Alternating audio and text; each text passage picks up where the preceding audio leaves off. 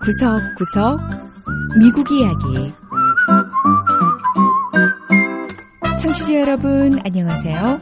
미국 곳곳의 다양한 모습과 진솔한 미국인들의 이야기를 전해드리는 구석구석 미국 이야기 김현숙입니다. 세상엔 정말 다양한 라디오 방송이 있습니다.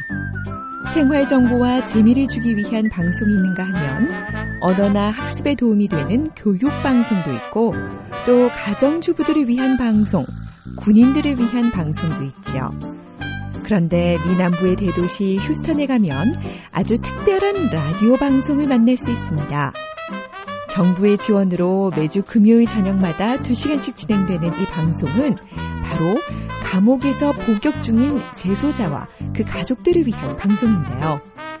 재소자와 직접적인 관련이 없어도 교도소의 상황에 대해 알고 싶은 사람들이나 심지어 해외에서도 인터넷을 통해 듣는 사람들이 있다고 합니다.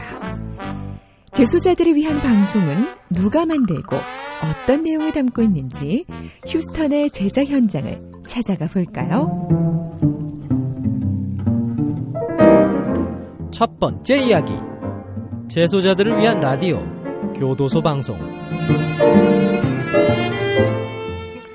KPFT, uh, may I have your name and where you're calling from? 매주 금요일 저녁마다 방송되는 재소자들을 위한 라디오, 일명 교도소 방송은 청취자들이 전화로 참여하는 프로그램입니다. 방송 시간이 다가오자 많은 청취자들이 전화를 걸어오는데요. 교도소에 있는 가족이나 친구에게 하고 싶은 말을 직접 전달할 수 있다고 합니다. I just want to say I love you and uh, my birthday passed. 이 여성 청취자는 감옥에 있는 남편에게 사랑한다고 또 생일이 다가오니 면회하러 가겠다는 말을 전하네요. 교도소 방송에서 방송을 제작하는 사람 중에는 재소자 출신이 많습니다. 프로듀서인 데이빗 콜링워스 씨도 감옥에서 복역 중 처음 이 방송을 들었던 재소자 출신이지요. It showed me that somebody cared. Somebody was actually out there that cared. 우리 방송은 재소자들에게 당신을 생각하는 사람들이 있고 또 감옥 밖에서 당신을 기다리는 사람들이 있다라는 걸 상기시켜 줍니다. 데이빗 씨는 전화를 주는 청취자 중에는 낯익은 목소리도 많다고 합니다. We can name all the regulars that call in and we, we're a part of their lives. 고정적으로 전화 참여를 하는 애청자들이 있습니다. 그런 분들은 우리가 이름을 다 외우고 있을 정도죠.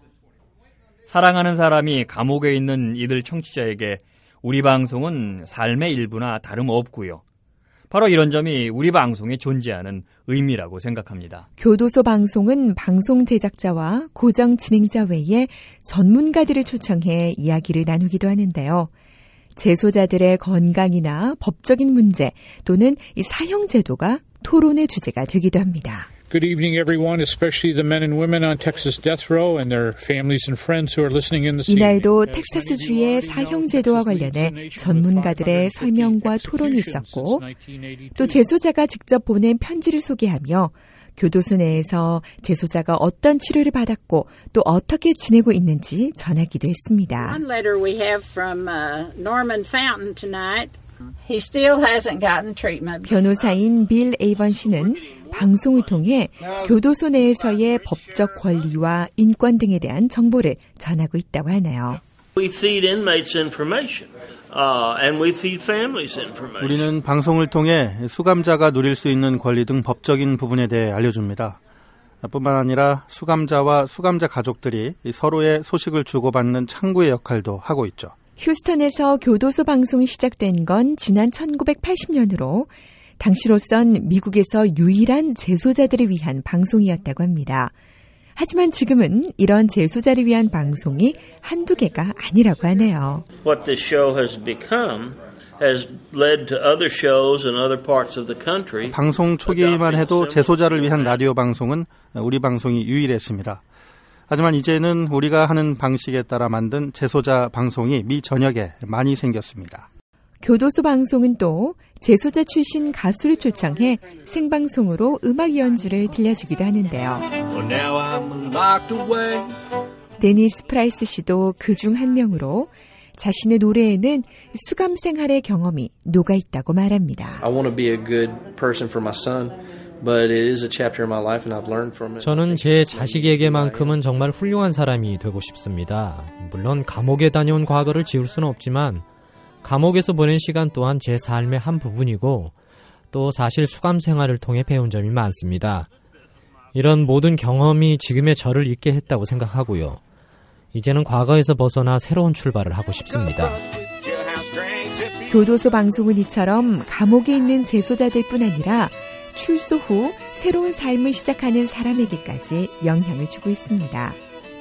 특히 이 방송은 재소자가 외부 사람과 통화할 수 있는 권리 등을 담은 재소자 관련 법안이 제정되는데 큰 역할을 할 정도로 이제 사회적인 영향력까지 갖게 됐다고 하네요. 이 방송을 통해 앞으로 감옥에 있는 재소자와 재소자의 가족들, 그리고 휴스턴 사회에 또 어떤 변화가 일어나게 될지 궁금해집니다. 두 번째 이야기. 색다른 재미와 볼거리가 있는 버지니아 공룡공원.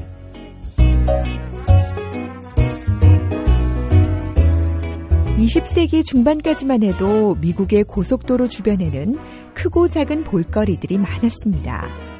작은 동물원이나 놀이공원 또는 특이한 박물관 등이 있어서 멀리 여름 휴가를 떠나기 위해 고속도로를 달리는 사람들이 중간에 들러 쉬어가곤 했지요. 하지만 세월이 지나면서 이런 시설들은 많이 사라졌는데요. 미 동부 버지니아주에는 여전히 사람들의 발길을 잡는 오래된 시설이 하나 있다고 합니다. 바로 다이노소어 랜드, 즉 공룡공원인데요. 크고 화려하진 않지만 독특한 볼거리와 즐거움을 주는 공룡 공원을 찾아가 보죠.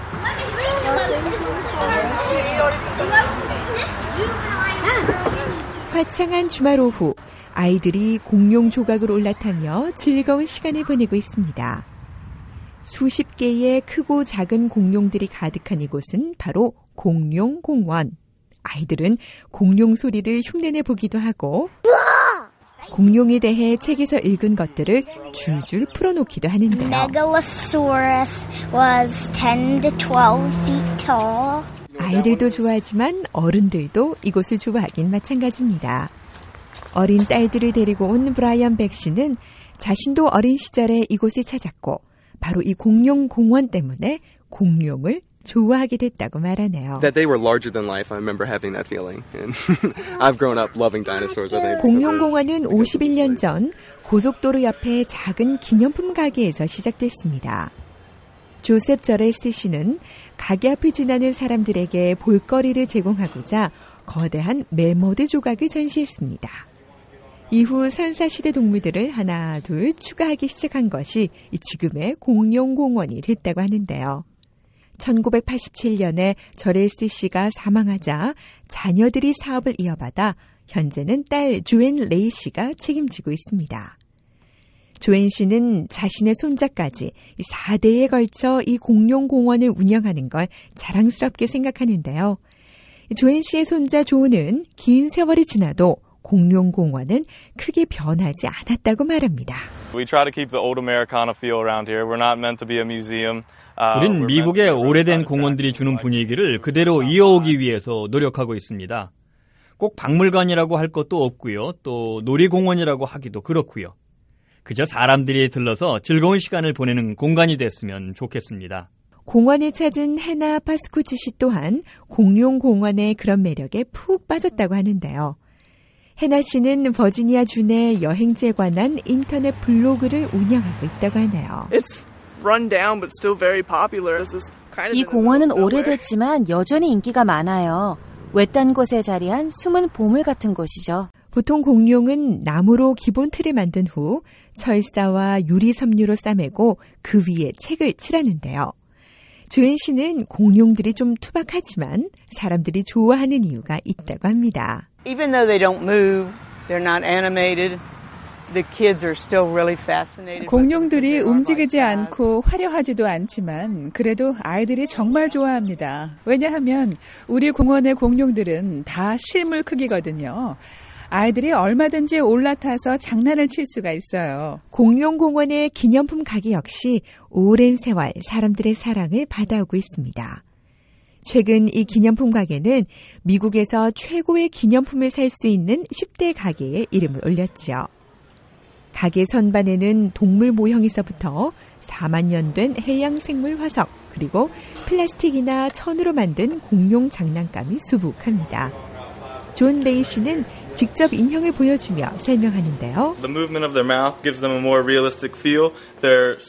공룡의 입이 이렇게 움직이니까 살아 움직이는 느낌을 주죠. 색깔도 진짜 파충류 같고요. 우리 가게에서 파는 공룡 장난감은 독특하고 예술적인 것이 특징입니다. 가게를 찾은 달시 램피노 씨는 자기도 어릴 때 바로 이 공룡 공원에 와서 공룡 장난감을 샀다며 자녀들에게 설명하기도 합니다. When I was little, we got one of these. 공룡 공원이 대를 이어 운영이 되는 것처럼 이렇게 대를 이어 가게를 찾는 손님들 또한 적지 않은데요. 공룡공원 운영자인 조앤 레이 씨는 최근 들어 방문객이 더 많아졌다고 합니다. 최근 들어 공룡공원 광고를 전국적으로 하고 있습니다. 그렇다 보니 해마다 방문객들이 늘어나고 있어요. 작은 가게 앞에 세워진 메머드 조각으로 시작해 이제는 수십 마리의 공룡 조각이 아이들을 반기는 버지니아의 공룡공원. 공룡들은 멸종했지만 공룡공원은 여전히 남아 어른들에겐 추억을 아이들에겐 꿈과 환상의 세계를 선사하고 있습니다. 구석구석 미국 이야기. 오늘 이야기도 재밌으셨나요? 다음 주에는 미국의 또 다른 곳에 찾아가 더욱 새로운 이야기와 함께 여러분 다시 찾아오겠습니다. 지금까지 김현숙이었습니다.